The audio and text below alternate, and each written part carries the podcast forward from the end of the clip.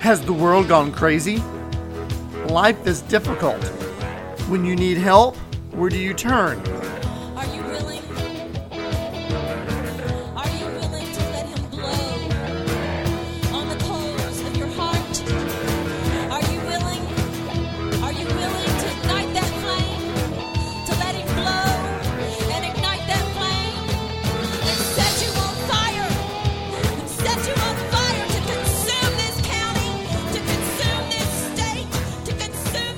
Welcome to Christian Impact, impacting your life with spiritual truth.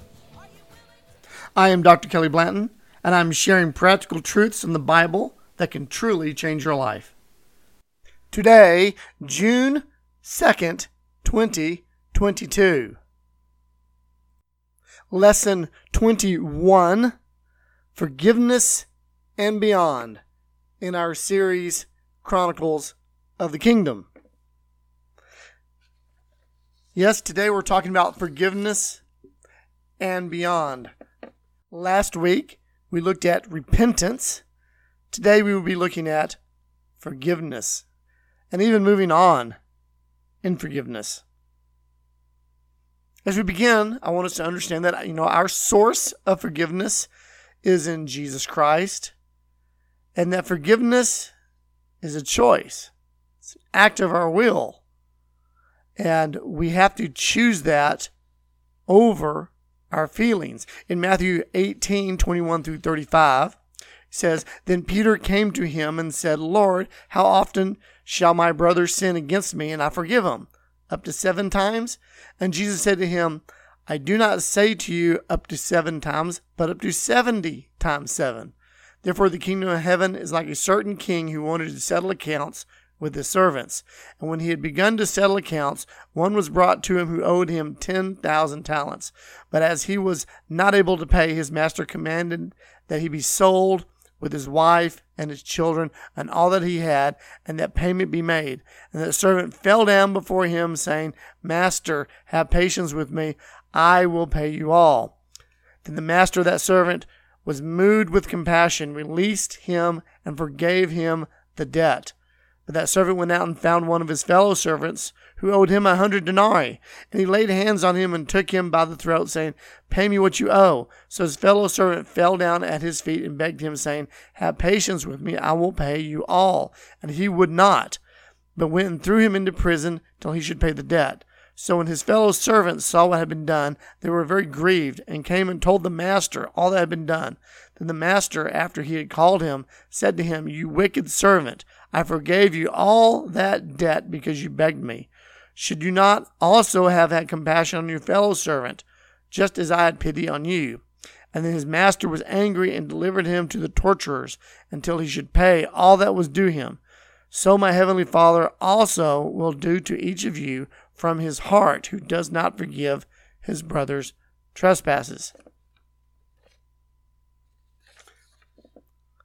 It's a heavy, heavy scripture to look at. You know that the word torturers there in the Greek means jailers who inflict pain. And what we need to understand is that when we choose not to forgive, we give the enemy a legal right to hold us in painful bondage now in this life. See, we we think of that thing of that story that you know, hey, the master forgave this guy and and uh, but he didn't really forgive the guys that owed him.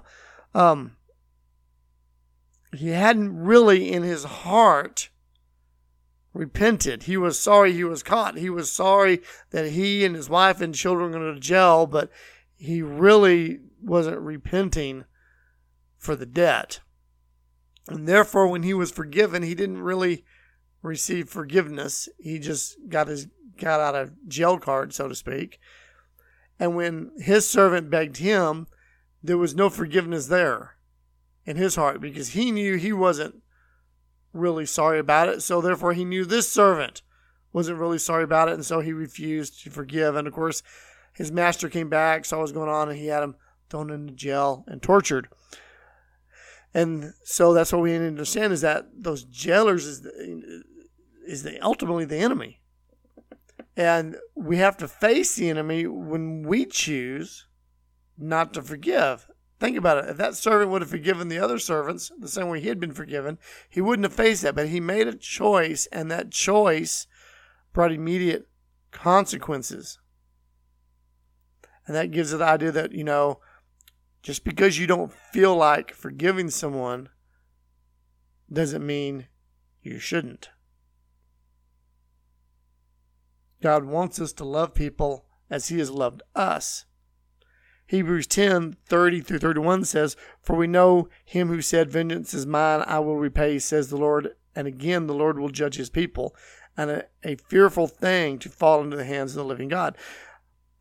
So much of forgiveness is understanding that God is the judge, not you and I.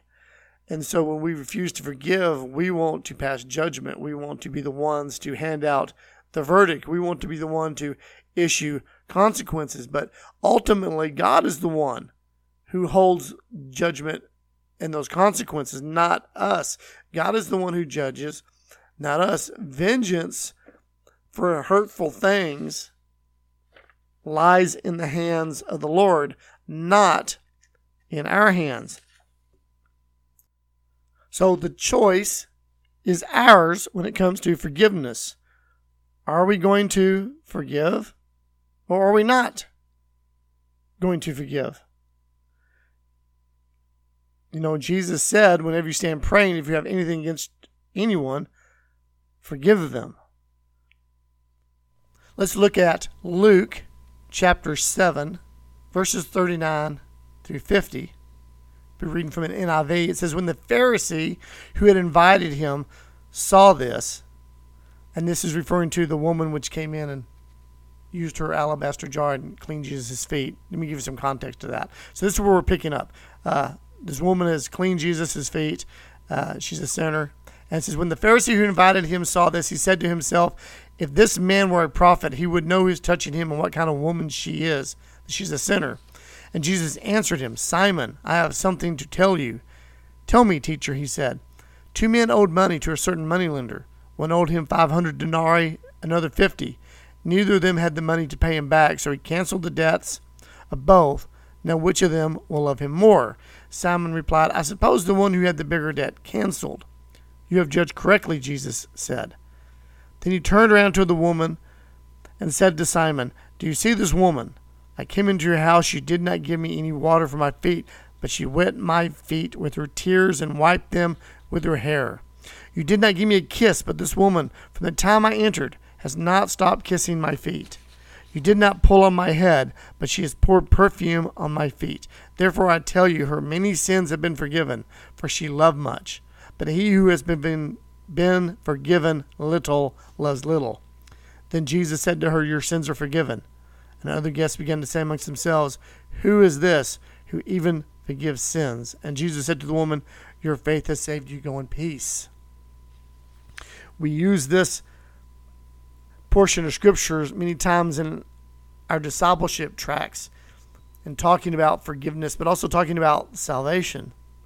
See, Jesus says, He says, those who have been forgiven love much, and those who have been forgiven little love little. And you say forgiveness and love are tied together. If you've been forgiven a lot, you should love a lot. If you've been forgiven little, you love little. But I, I want to emphasize something here about there's a receiving. If you've received much forgiveness, you love much. If you receive little forgiveness, then you forgive little.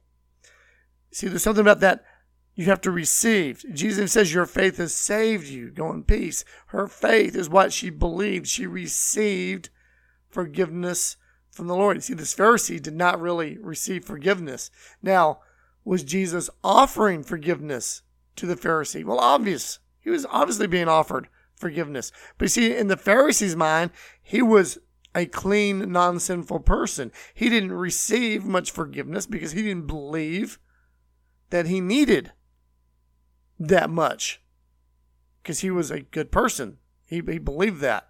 And so, in a sense, he was the one with the small debt. He just needed a little forgiveness from the Lord because he was such a person. Like the first story from scripture that we read, there was a servant, he was forgiven a massive debt, yet he didn't love at all. Why? Well, because he didn't really receive forgiveness because he didn't really repent. He didn't believe he'd done something wrong. He'd just gotten caught.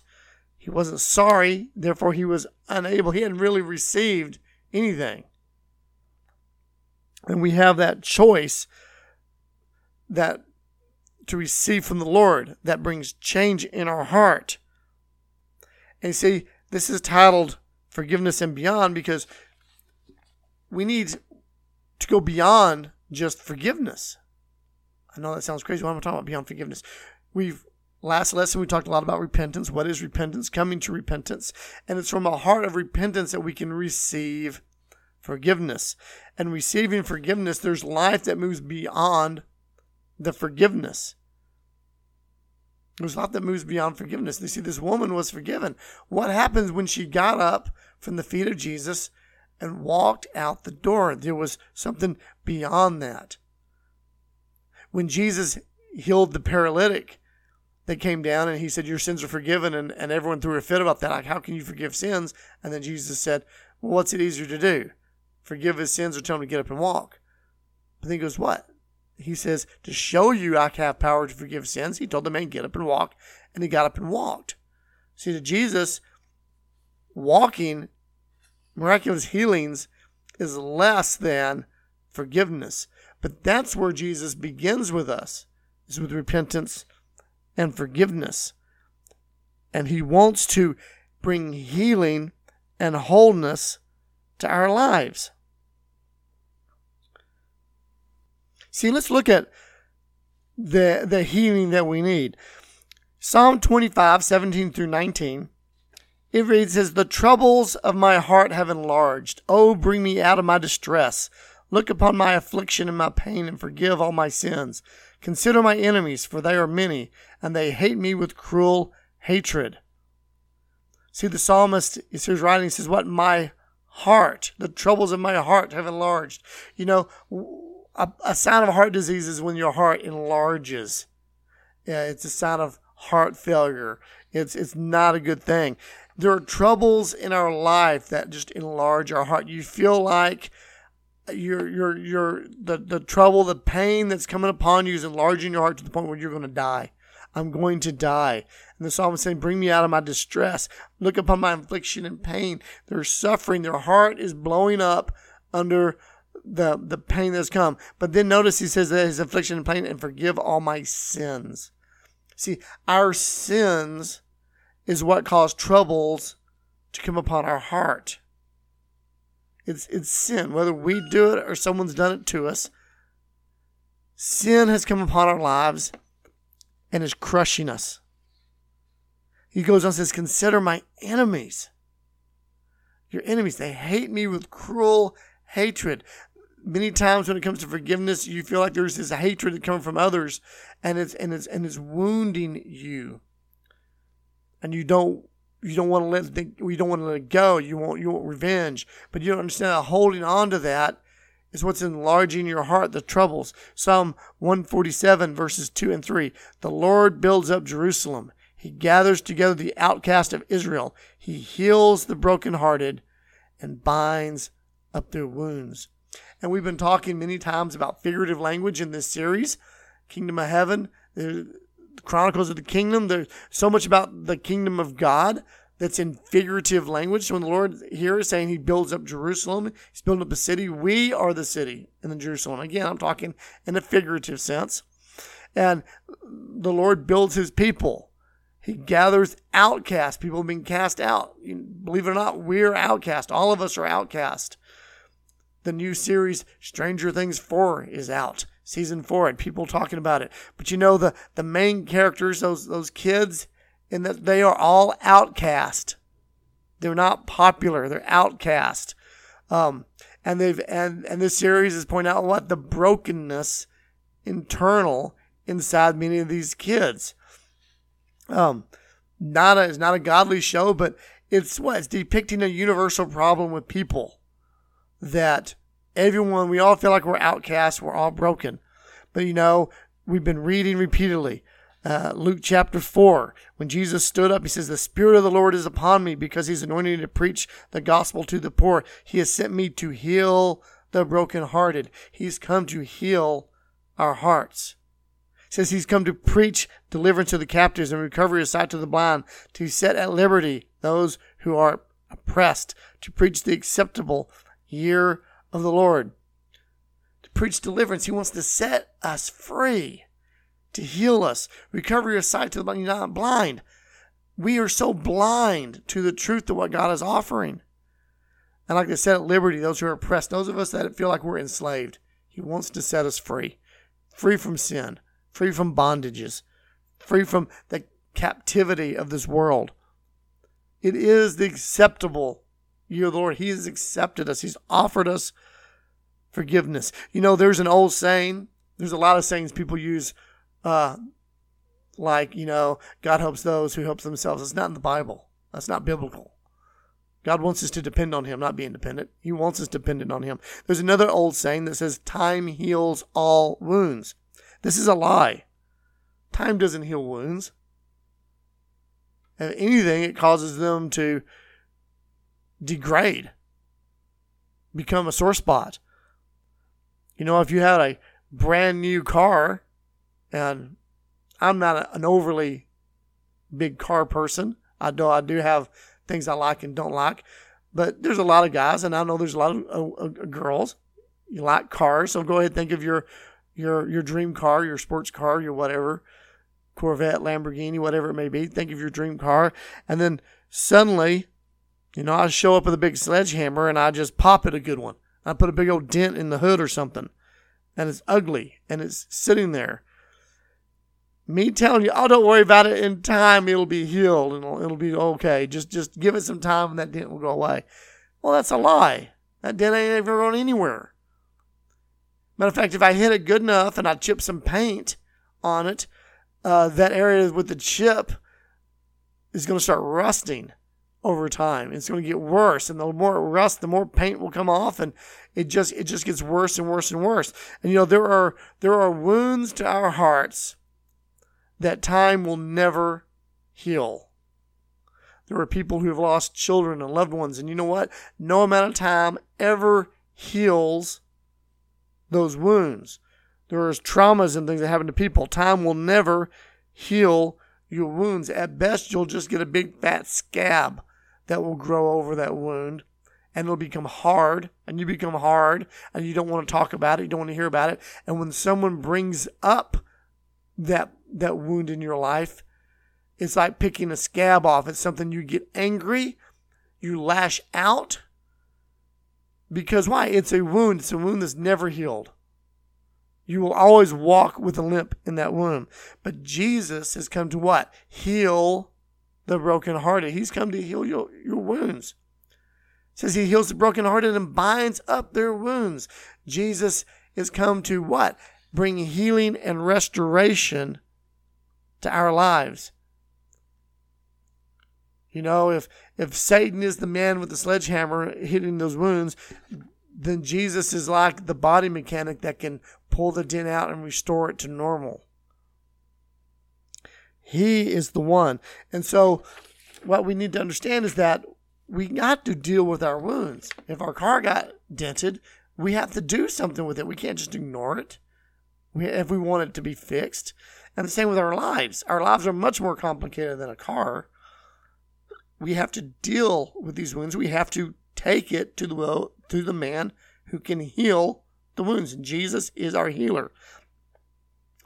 And so when we look at ourselves, how do, how do we know we have wounds? Well, you know what? When you, you know you have a wound, you know you have a broken heart, when you have a poor self image, when you have low self esteem, when you have lack, lack of confidence, when you have lack of motivation, when you have unreasonable fears that can cripple you, when you avoid relationships or life situations. We want to call that procrastination. Oh, I just procrastinate a lot. No, you're avoiding a situation. Why are you avoiding the situation? Fear. And then that fear is coming from what? A broken heart. We have a wound in our heart, and it causes us to miss things in life. It causes us to miss things that God desires for us. It causes us to miss destiny. It causes us to. It, it's it's a sin, an effective a, a, a wound of sin, and it's destroying us. And we need to receive healing, the healing that comes through Christ. You know, I can just I, am just sitting here overwhelmed by the stories and, and memories and things I can think of that revolve around this very thing. You know, many times we may think we're reacting to some circumstance, but what we're actually reacting to is some attitude that's been created by this wound in our heart, this past hurting memory. How many of you have hurt memories. When you just think of something from the past, you just you feel the embarrassment, you feel the pain, you feel that. Listen, healing is not some automatic process. You know, oh, I, I came to Jesus and I should be automatically healed, correct? No, sometimes, just like physical healing, it takes some time. There's sometimes that receiving healing from Jesus takes time. Why is that? Well, because we have to present those wounds to Jesus. He has to heal those hearts. And the only way that that happens is we have to receive from Jesus his unconditional love. And as we've been talking throughout this series, sometimes it's hard to receive what God is offering. We want to, we shake our heads, but then in some type of rebellion, we don't. But we need to receive his unconditional love. We need to accept and receive his acceptance and mercy and grace and his forgiveness. You see, many times we try to blame people in the church or some pastor and you know I trusted them and they did me wrong and and we get all upset and everything. But what we need to understand is that you know only healed people can heal people. Hurting people will always hurt people for those of us in ministry, we need to be sure that we're walking with the Lord and we're having Him heal our wounds because if we don't, we just hurt people. Hurt people, hurt people. And that's why I find it funny that people use so much secular counseling and secular resolve to deal with inner hurts because they're going to wounded people. It's the blind leading the blind, attempting to find this healing that can only come through Christ. And that means that they need to, to see someone who actually has had Jesus heal them in this area to better understand how can I receive this? How can I reach out? If, if you haven't been forgiven of your sins by Jesus, it's awfully hard to convey what that means. I know, I know God can use a donkey to speak to people. I refer to the story in the Bible. God can use all kinds of things besides a saved individual to reach people. But his primary method, you know, God can always interrupt and do whatever he wants to do. But his chosen method in reaching the world is through the mouths of people who believe. As we have received from him, we are to freely give that to others. As a point of healing, you know, and by the way, I want to keep this simple. You only have to ask in prayer, believe in your heart, confess with your mouth. That's how to be saved. Believe in your heart, confess with your mouth. That's what we need to do with healing. We need to what? I need to believe in my heart and speak it forth in my mouth. I'm not trying to do a name it, claim it thing, but again, if you can be saved, what's what's more difficult? To be saved from hell or to have some emotional healing happen to you? You know, and well, if you're saved from hell by believing that Jesus Christ died for your sins and rose from the dead, you believe that in your heart, you confess it with your mouth, and you are saved. Then, you know what? It's it's no it's it's a lesser thing to believe in your heart that the healer can bring wholeness to your life. And you need to confess that in your life, not like in a blind, but you're constantly Jesus is going to heal me. He is the healer. I, I, I confess that He is Lord of the situation. I may not feel this way, but I'm going to do it. You know, we talked about forgiving people in those early scriptures is not a process. Do I feel like forgiving them? No, we're told to do it. If you received it, do it. Well, in some ways, there's some process to, to giving and receiving. You know, James 5.16 says, confess your trespasses to one another and pray for one another that you may be healed. And we know some people, they want to take that out of context. We want to make that all about, well, you got to confess. And, oh, let's get in Catholicism. You got to confess to your priestly, some priest called a father. To, to, to, that's not the point. The point about what? Confessing to each other is supposed to be what? Believing in my heart and confessing with my mouth. Sometimes, if you're going to confess with your mouth, you need someone to hear you. It's sometimes easy to confess all kinds of things when you're alone and it not be real.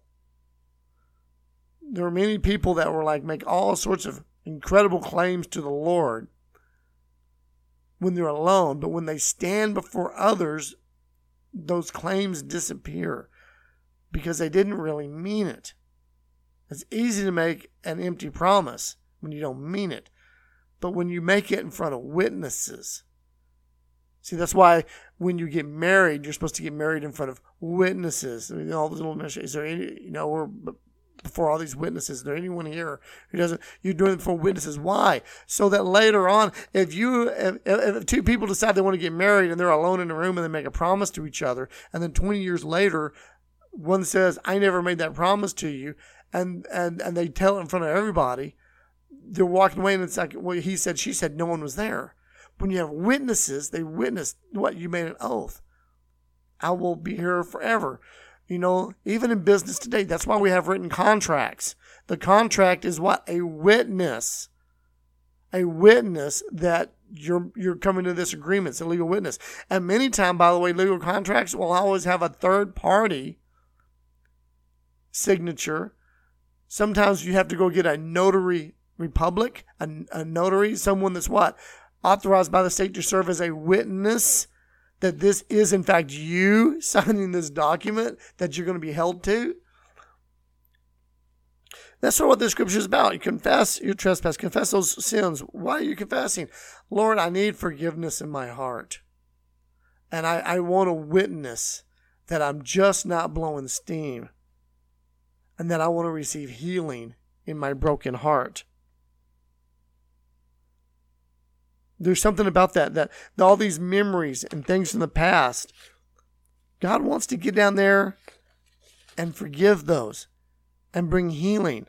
But you know, it takes an act of our will to bring that to the Lord and then receive, have to receive, have to believe that He is going to forgive me, that He's going to do that, that the God of the universe who died on the cross and rose from the dead is going to do what He said He's going to do. James 4 2, and we're back in that book of James, right before the 516, James 4 2, it says what? You have not because you ask not. We need to ask God to heal Heal us, God. Heal our broken hearts. God, these memories that, that haunt me, we need to ask God to what? Bring healing to those areas. And then we meditate on the Word of God. You know what we mean by meditate? I'm going to chew on it. I'm going to think on it. I'm going to I'm going to put the Word of God in my heart. And that's the awesome thing about the Lord is that He brings that healing. He brings peace and righteousness and joy in the Holy Spirit into our heart. Let's pray. Father, I thank you, Lord, that you want us to just move on beyond some one time salvation point, God. It's not a prayer that we just simply pray and then move on with life, God. Lord, you want us to understand repentance, but you want us to move beyond that, Lord. You want us to understand forgiveness, but move beyond that, Lord. You want us to move into receiving the healing that is the result of our forgiveness, God. You want us to receive the restoration that comes because of repentance, God. You want us to move beyond those things because you died on the cross. You want us to move beyond that to a point of life in you. Father, I pray that those listening, God, that have points where they're haunted, that Lord, that they will right now just open up to you, God, and that they would receive by faith the healing that you can provide. You are the one who heals broken hearts, and you are the one that wants us to move into a kingdom lifestyle, God, in wholeness and in freedom with you. Lord, I thank you that you love us and you've come, you've died for our sins, you've risen to bring us life and life abundantly. And we thank you for that. In Jesus' name. I hope that this message has encouraged you. You can check out our entire series and back lessons. Each lesson is building upon one another. So if I say something you don't understand, maybe go back and catch an earlier lesson when we taught specifically on that. And you can find that. We have our podcast is on a broad spectrum of carriers, but you can always see all of those as well as the podcast itself on our website at christianimpact.net. Again, we thank you. You can check out that. Check out our website. Check out uh, classes with our institute. Check us out on Facebook, Christian Impact Ministries. And until next time, God bless.